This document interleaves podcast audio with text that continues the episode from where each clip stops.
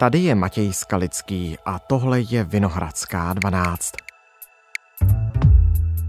Prezident Petr Pavel navrhl Senátu na ústavního soudce Pavla Simona. Soudce a předseda Senátu nejvyššího soudu se specializuje na lidská práva a odpovědnost státu za škodu a nemajetkovou újmu. Několik senátorů se nechalo slyšet, že není vhodným uchazečem a to nejen kvůli kontroverzním rozsudkům v minulosti. Pavel Simon je tak po Robertu Fremerovi už druhým prezidentským nominantem na ústavního soudce, který budí negativní reakce.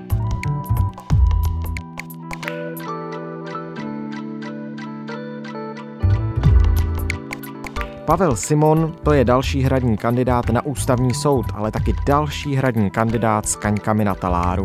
Přehlídl je prezidentův poradní tým, anebo šlo prostě o kompromis? Jak silná lobby je v justici? Podíváme se na to s Andreou Procházkovou, zástupkyní šéf-redaktora časopisu Respekt.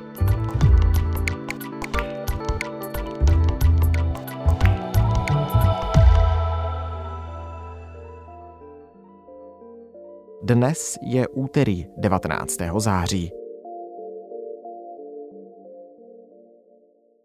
Ahoj Andro, vítej ve Vinohradské 12 zase po čase.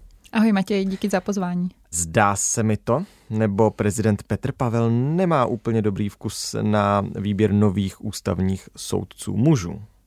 Může to tak vypadat, zvlášť když se koukneme na poslední týdny, ale pohledem čísel tak mu prošlo šest kandidátů z šesti v Senátu. Akorát Robert Fremer se teda hmm. vzdal své kandidatury po té, co už byl schválený. Takže do určité míry si myslím, že ten úspěch, kdybychom měřili tímhle úhlem, tak Petr Pavel je úspěšný i u mužů, uh, ústavních soudců, ale samozřejmě ta jeho nominace, respektive ty jeho nominace zbuzují nějaké otázky, které víří veřejný prostor. Bavíme se teď o jménu Pavel Simon, což je nově navrhovaný kandidát do ústavního soudu právě Petrem Pavlem. On je soudcem nejvyššího soudu, specializuje se na odpovědnost státu za škodu a nemajetkovou újmu. Ehm, to, abychom si to dokázali představit, je třeba případ, když se splete policie a dává s omylem eh, do vazby, tak pak se to vyrovnává a on je právě na tohle to všechno specialista. Ale proč jsem se ptal na ten vkus? Totiž Simon je taky soudcem s řadou kontroverzních rozhodnutí, které stejně jako u Roberta Fremena, který, jak už si sama řekla, eh, se nakonec nestal ústavním soudcem. On eh, tu kandidaturu stáhl nebo přestal usilovat o to, aby byl ústavním soudcem. Tak to teď všechno vyplouvá na povrch i u Pavla Simona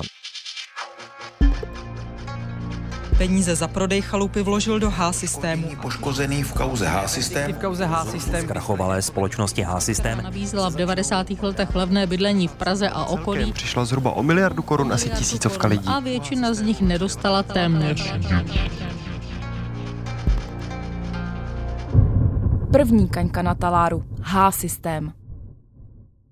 H-systém to je kauza, kdy firma před dávnou dobou slíbila výstavbu levných bytů na sever od Prahy, nakonec zkrachovala, asi tisícovka lidí tam přišla o miliardu korun, potom se někteří z nich soudili. Část těch případů se dostala až k nejvyššímu soudu, kde působil Pavel Simon. A On několik těch dovolání vůbec neřešil, což mu potom ústavní soud vytkl zpětně. To je takový typický příklad divokého kapitalismu v druhé polovině 90. let, kdy H-systém byl vytunelován, ale to, co se dostalo k nejvyššímu soudu a to, co rozhodoval Pavel Simon, tak to se týká odškodnění za to, že ten konkurzní proces, to, že ty lidé dlouho bydleli v bytech a v domech, ve kterých nevěděli, jestli můžou zůstat, protože se ten proces celý táhnul, to, že ten stát uh, nezakročil, ačkoliv v několika případech mohl, tak žádali nějaké odškodnění. Každý žádal čtvrt milionu a nižší soudy jim přiznávali v řádech deseti tisíce, hmm. většinou se to pohybilo třeba kolem 15-20 tisíc a pár dovolání doputovalo na nejvyšší soud, který právě řekl, že nejsou naplněny zákonné požadavky na to, aby se tím zabýval. A tito klienti eh, se pak obrátili na ústavní soud a tam konkrétně Kateřina Šimáčková řekla, že nejvyšší soud eh, těmito rozhodnutími porušil právo na soudní ochranu a spravedlivý proces, protože se tím nezabýval a že zároveň by pravděpodobně měla být ta náhrada škody mnohem vyšší. Ty lidé se vlastně soudili přes 20 let a ta kritika, která směřuje k Pavlu Simonovi, je, že rozhodoval příliš formalisticky a úzce, méně se zabýval tou ochranou základních práv a pak mu to právě vytýká ústavní soud později. Na druhou stranu Kateřina Šimáčková, když na to byla teďka dotázána, tak říká, že by ho za to nevinila zpětně. Já si myslím, že má pravdu, protože tuhle výtku proti rozhodování v kauze H-systém zvedla především Hanna Kordová Marvanová, senátorka. Nezávislá zvolená za spolu. Ano, ale která zároveň eh, je právní zástupkyně část těch klientů hmm. v té celé kauze. Takže pro ní to je samozřejmě jako osobní věc a proto vlastně vznikl kolem toho takový poprask. A zároveň já bych dodala, že i když tehdy nejvyšší soud eh, rozhodoval třeba příliš formalisticky, tak prostě rozhodoval v souladu s tím, jak rozhodovali ostatní soudy. A do doby, než rozhodl ten ústavní soud, tak vlastně neměl žádný návod, že by to měl dělat jinak. A zároveň si myslím, že není správné žádného soudce tak trochu trestat za rozhodování, když rozhodoval podle toho tehdejšího stavu té judikatury, i když třeba mohl rozhodovat odvážněji. A pak právě spíše máme posuzovat to, jestli se řídil tou judikaturou třeba těch vyšších soudů, jako je to ústavního soudu. A Pavel Simon k tomu taky říká, že by zrušení toho rozsudku zpětně ústavním soudem, že by to nepovažoval za diskvalifikující pro něj, pro samotného, pak by se prý nemohl stát ústavním soudcem nikdo z nejvyššího soudu nebo z nejvyššího správního soudu. Druhá kaňka na taláru. Asanace. Ty jsi zmínila ještě jméno senátorky Marvanové, tak romě eh, toho zrušujícího verdiktu zpětného ústavního soudu, který se netýkal H systému, tak zmínila ještě kauzu asanace ve které figuruje jméno bývalého chartisty Petra Hanzlíka. Tak jsem přišel domů a říkám ženě, co se už děje, pak nám opravdu musíme jít pryč. To už není, tady není život žádný. Že kvůli dopadům akce Asanace musel prodat dům hluboko pod cenou a přišel také o vyšší důchod. Simon měl být podle deníku práva jedním ze soudců, kteří zamítli Hanzlíkovou žalobu, když žádal očkodnění od státu za nucenou emigraci po nátlaku STB. Žádal tedy 12 milionů korun za dům a 700 tisíc korun kvůli ušlé penzi. Simon vysvětluje, že nebyl v názoru osamocený. Čistě na základě toho, v jakém státu žijeme, to znamená v právním státu, by jsme do určité míry měli na ty rozhodnutí koukat trochu jinak. O, ono je možné, že tam třeba došlo k nějakému pochybení, ale Pavel Simon nebyl, dejme tomu, nebyla není podána třeba kárná žaloba, že porušil nějaká své práva a povinnosti. My jsme se tady zabývali jenom velmi hodnotovou otázkou, jestli v situaci, kdy on svůj nárok uplatnil pozdě, tak jestli se stát může bránit námitkou promlčení nebo nemůže. Osm soudců se shodlo na tom, že může, že ten nárok je promlčen a dva soudci řekli, že ne. Tak Takže dneska si myslím, že tahle rozhodnutí by měla být spíše používána k tomu, aby se k tomu třeba nějak postavil nebo aby to nějak zhodnotil hodnotil, ale zároveň si myslím, že za rozhodovací činnost každého kariérního soudce se najde několik uh, rozhodnutí, které jsou kontroverzní a pak asi bude spíš na posouzení senátorů, jak moc jsou pro ně závažná ta pochybení, které oni třeba zmiňují, že tam jsou.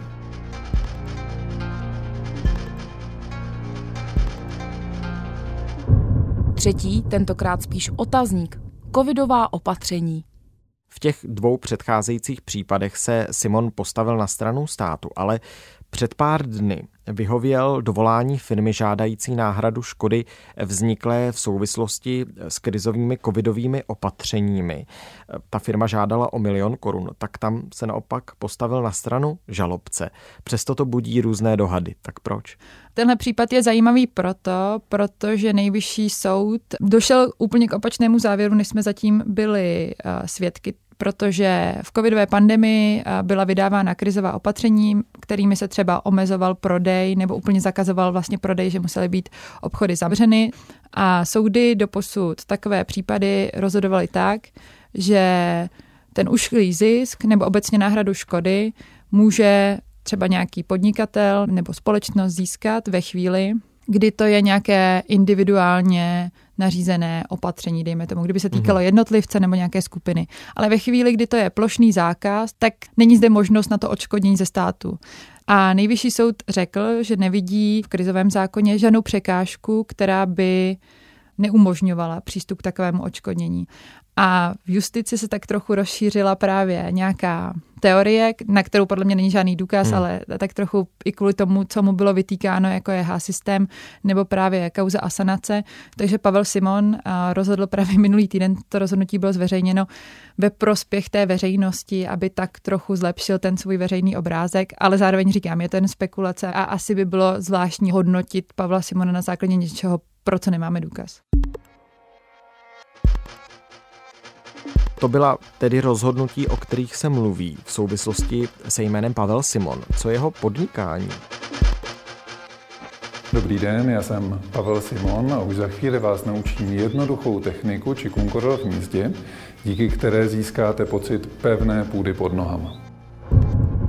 Kaňka na hraně zákona. Podnikání. Nechte rovná záda, volná ramena, paže volně visí podél těla. Do jara měl podíl ve firmách, které provozují kurzy čínského cvičení. Historik Petr Blažek upozornil, že ve skupině Orel v hnízdě klientům Simon například radí, aby po 40 méně ejakulovali, neboť tím ztrácejí prý zbytečné množství energie. V těch firmách teď zůstává jen Simonova žena. Výuku v kurzech toho čínského cvičení chápe Simon sám jako pedagogickou činnost. To řekl serveru Česká justice. V deníku N jsem ale četl, že má taky Simon podíl v plzeňské firmě Spojmont Plzeň, kde je také jeho matka. Ten problém je v tom, že zákon o soudech a soudcích zakazuje soudcům podnikat, to znamená věnovat se nějaké jiné výdělečné činnosti, než je právě ten soudcovský mandát. A zároveň tam stanoví nějaké výjimky a tou je zpráva vlastního majetku anebo takzvaná vědecká či pedagogická činnost. A zpráva vlastního majetku je takový to, že něco zdědíte, nebo máte už něco předtím, než se nabil ten úřad soudce a prostě spravujete to bez toho, aniž byste z toho měl nějaký velký finanční prospěch. Což Pavel Simon tvrdí, že ten podíl v té firmě Spojmont Plzeň zdědil po svém otci. Přesně tak. A vědecká a pedagogická činnost, a tady už to začíná být zajímavější, je, jsou nějaké aktivity, které se pod tento pojem mohou vejít. A ono je složité říct, jestli kurzy čínského cvičení tam spadají nebo ne, protože to zároveň nemusí být pedagogická a vědecká činnost spojena vyloženě jen s právem, ale může se to týkat jako vědy, umění a podobných jako mhm. oblastí. A právě Pavel Simon argumentuje, že to lektorování spadá právě pod tuto kategorii a proto neporušuje zákon o soudech a soudcích. Ale panují na to jiné teorie, že to už je, co se týče toho rozsahu té jeho činnosti, tak velká činnost, ze které má pravděpodobně finanční prostředky, které nejsou zanedbatelné, protože za ty kurzy se normálně platí a Pavel Simon je vyučuje a zároveň do května ty společnosti spoluvlastnil a zároveň zůstává ten finanční obnos té rodině. Takže to ohrožuje nějakou nezávislost a nestranost jeho rozhodování. Je to tedy protizákonné nebo ne? Je to otázka, o které by se mělo mluvit. Mluvil o tom s Pavlem Simonem i konzultační panel prezidenta a on to považoval, ten panel, za problematické, ale zároveň poté došel k závěru, že Pavel Simon by si to měl sám teda umět obhájit před senátory. A to mimo jiné proto, protože to je oblast neproskoumaná, mm-hmm. to, co spadá pod zprávu vlastního majetku nebo pedagogickou a vědeckou činnost.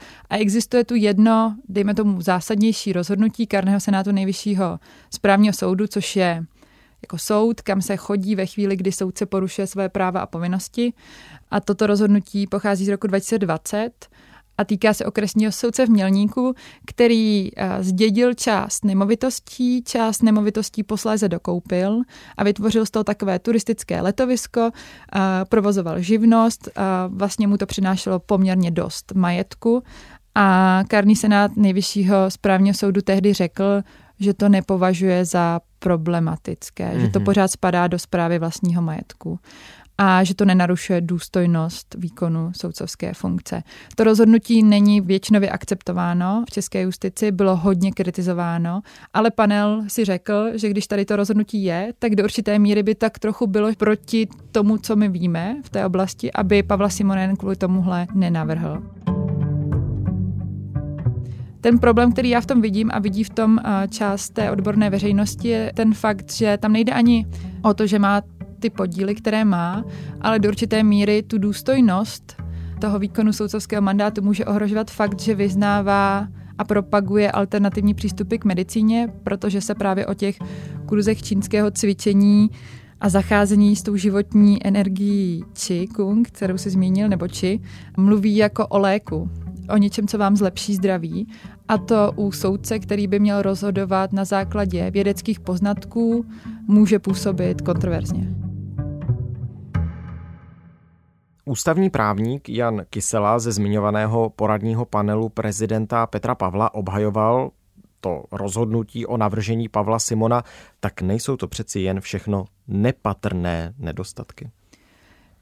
To si nemyslím, že bychom měli posuzovat tady my, protože do určité míry je to politická volba, koho pošleme na ústavní soud. Jsou tam zapojeni dva političtí aktéři, prezident a senát. Musí si to vyhodnotit oni sami. Pro část z nich, jak jsme říkali, to problém je. Ono to možná spíše jako mluví o celé atmosféře, ve které se výběr ústavních soudců odehrává, protože poprvé za celou vlastně historii podle mě České republiky je na výběr ústavních soudců směřovaná takhle velká pozornost, mediální i vlastně z té odborné veřejnosti a každý z těch kandidátů je podroben poměrně přísnému přeskoumání, procházení rozhodnutí a vlastně všemu, co jsme viděli. A to samozřejmě vytváří tlak ne na konzultační panel, ale na ty jednotlivé kandidáty. A pokud mám správné informace, tak část možných budoucích ústavních soudců, které by konzultační panel zvažoval, hmm. tak se vlastně úplně do té nominace nehrne, protože se bojí, že se s tím stane něco takového. A nejčastěji se to týká ženských kandidátek na ústavní soud, kdy tomu konzultačnímu panelu oslovené kandidátky, respektive potenciální kandidátky říkají buď vůbec, že nechtějí, anebo že by nechtěli nyní. Zároveň ale já musím říct, že si myslím, že výběr ústavního soudu na dalších deset let je důležitá věc a že na to je směřována taková pozornost, protože to umožňuje i vést nějakou debatu o tom, kdo by měl sedět na ústavním soudu. Nicméně, jak si vysvětluješ, že jsou ty kaňky na talárech zveřejňovány až po té, co víme to jméno? Podle mě to je odvislé od postavení konsultačního panelu v hradní kanceláři, protože všichni zúčastnění experti, kteří tam sedí, tak to mají vedle své normální pracovní náplně kromě profesora Jana Kysely za to nejsou vůbec zaplaceni a věnují se k tomu tak, aby mohli vlastně nějakým způsobem se věnovat své normální práci, ale pak zároveň vybírat ústavní soudce.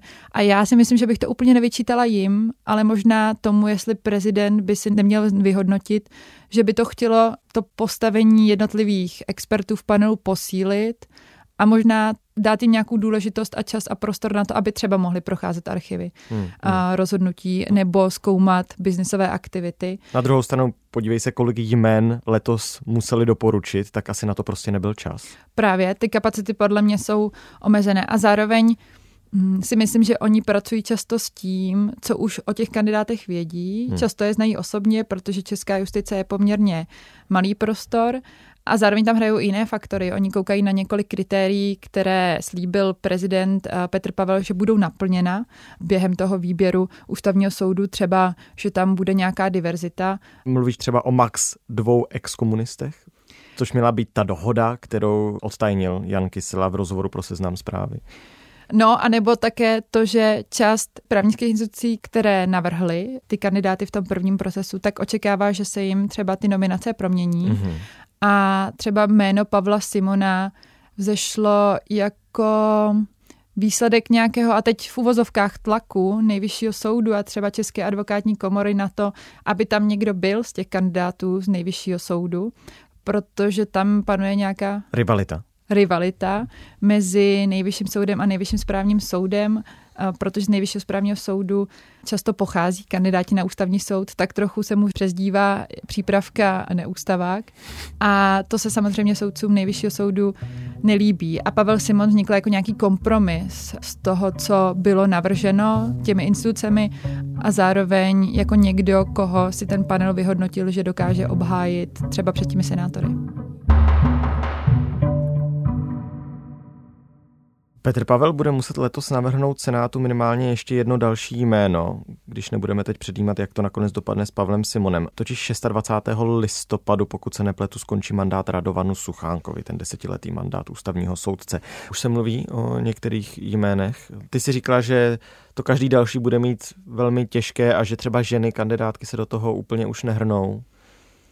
Mluví se o spoustě jménech, a já si nejsem jistá, do jaké míry jsou to nějaké přání některých, kteří předávají ty informace třeba novinářům. Pokud vím, tak konzultační panel pokračuje v nějakých jako rozhovorech hmm. s jednotlivými nominanty, ale zatím nebylo žádné jméno oznámeno. Ve veřejném prostoru samozřejmě hodně padlo třeba jméno advokáta Pavla Úla, což popudilo některé senátory kvůli tomu, že předjímali, že vlastně je levicovějšího ražení a proto by tam neměl sedět, takže tam se hrají různé ideologické bitvy. Takže uvidíme, s jakými jmény Petr Pavel přijde. Bývalý novinář, právník Tomáš Němeček, Jiří Přibáň z Velské univerzity v Cardiffu, to jsou další jména. Bude to ostře sledovaný výběr, který do budoucna možná rozhodne o tom, jak dál bude fungovat ten poradní panel na hradě. Co jsme se podle tebe dozvěděli z těch všech nominací letošních o Petru Pavlovi a o výběru, v němž má právě on to hlavní slovo? Dozvěděli jsme se, že Petr Pavel není rozhodně právník a ne, nedá se říct, že by rozuměl a orientoval se v právním prostředí a proto si zřídil ten konzultační panel, což já pořád považuji za krok dobrým směrem, zvlášť když právě prezident nemá žádné zázemí v té právní oblasti a neříkám teď jako výčitku. Dozvěděli jsme se, že proces výběru zbuzuje velkou pozornost a emoce, že si žádný z těch kandidátů ani kandidátek nemůže být úplně jistý tím, že projde, protože jsme viděli velké drama kolem současného předsedy ústavního soudu Josefa Baxy. Viděli jsme to, co se strhlo kolem velmi renomovaného soudce Roberta Fremra Myslím zároveň, že to pomáhá nějaké veřejné diskuzi a odborné diskuzi do budoucna. A zároveň si myslím, že jsme se také dozvěděli, že senátoři jako jeden z těch mechanismů toho, jak se někdo může stát ústavním hmm. soudcem, jako na, na to mají poměrně silné názory a je to něco, s čím asi budeme muset do budoucna počítat a hlavně s tím bude muset počítat asi Petr Pavel a jeho konzultační panel. No a co jsem se dozvěděl já, závěrem dodám, že existuje tedy v zákulisí poměrně silná lobby. Je to tak, ale to funguje v každé podle mě oblasti a, a zároveň je důležité říct, že ústavní soud je důležitá instituce a vybírat jeho obsazení na 10 let se nestává příliš často. Hmm. A s příchodem nového prezidenta si tak trochu všichni asi mysleli z těch jednotlivých oblastí, ať už lobují za cokoliv, že to bude zrovna jejich čas. A ukazuje se, že to je trochu složitější. No tak moc díky, že jsme to společně mohli, Andreo, probrat. Uvidíme, zda nakonec Pavel Simon projde i senátem a zda bude dalším patnáctým ústavním soudcem, než budeme vybírat společně ke konci roku dalšího. Díky za pozvání.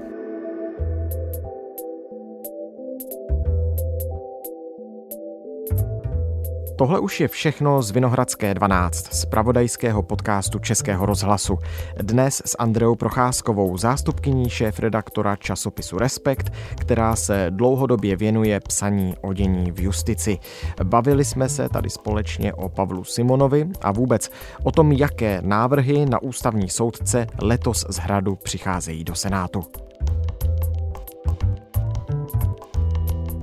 Ve Vinohradské 12 budeme určitě sledovat, jestli Pavel Simon v Senátu uspěje, ale i na jiná další témata určitě zbyde čas. Ostatně každý týden máme pět nových epizod, tak si je hlavně nenechte ujít třeba na webu www.irozhlas.cz.